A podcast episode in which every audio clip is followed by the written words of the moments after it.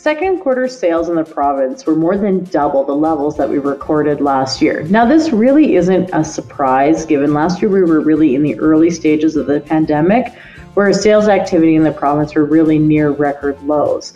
Now, what wasn't expected is that second quarter, the sales hit a new record high. A lot of this has been due to the fact that we've had a really low interest rate environment um, as well as a lot of pent up demand in the market. Because realistically, kind of before we started entering into the pandemic and COVID happened, you know, our housing market was struggling and, and we had, you know, really low levels of activity relative to our population.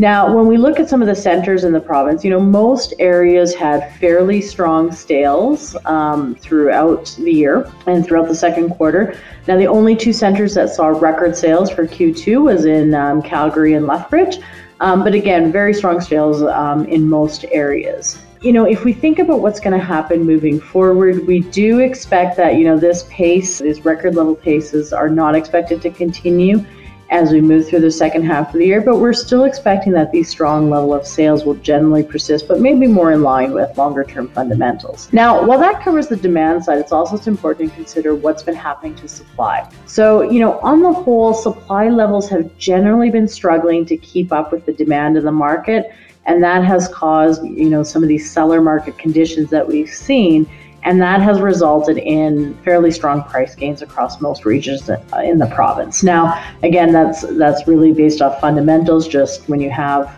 much more demand than supply and you have shortages, it causes those price gains. However, what we are starting to see is that we're starting to see some of that shift happen in supply as you know more more, more sellers have been motivated to list their homes because their prices have been going up.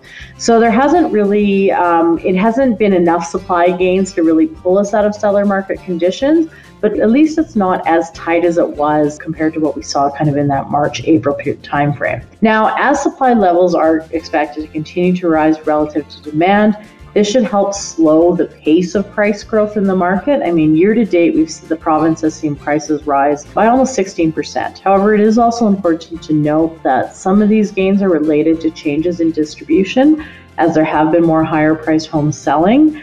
Now, most larger centers throughout the province are seeing price gains this year, but it is important to note that not all centers have seen their prices really recover from previous highs back in 2014. So, you know, the price gains that we see are, you know, welcome news for many centers where, you know, they have been struggling with low levels of prices and price declines.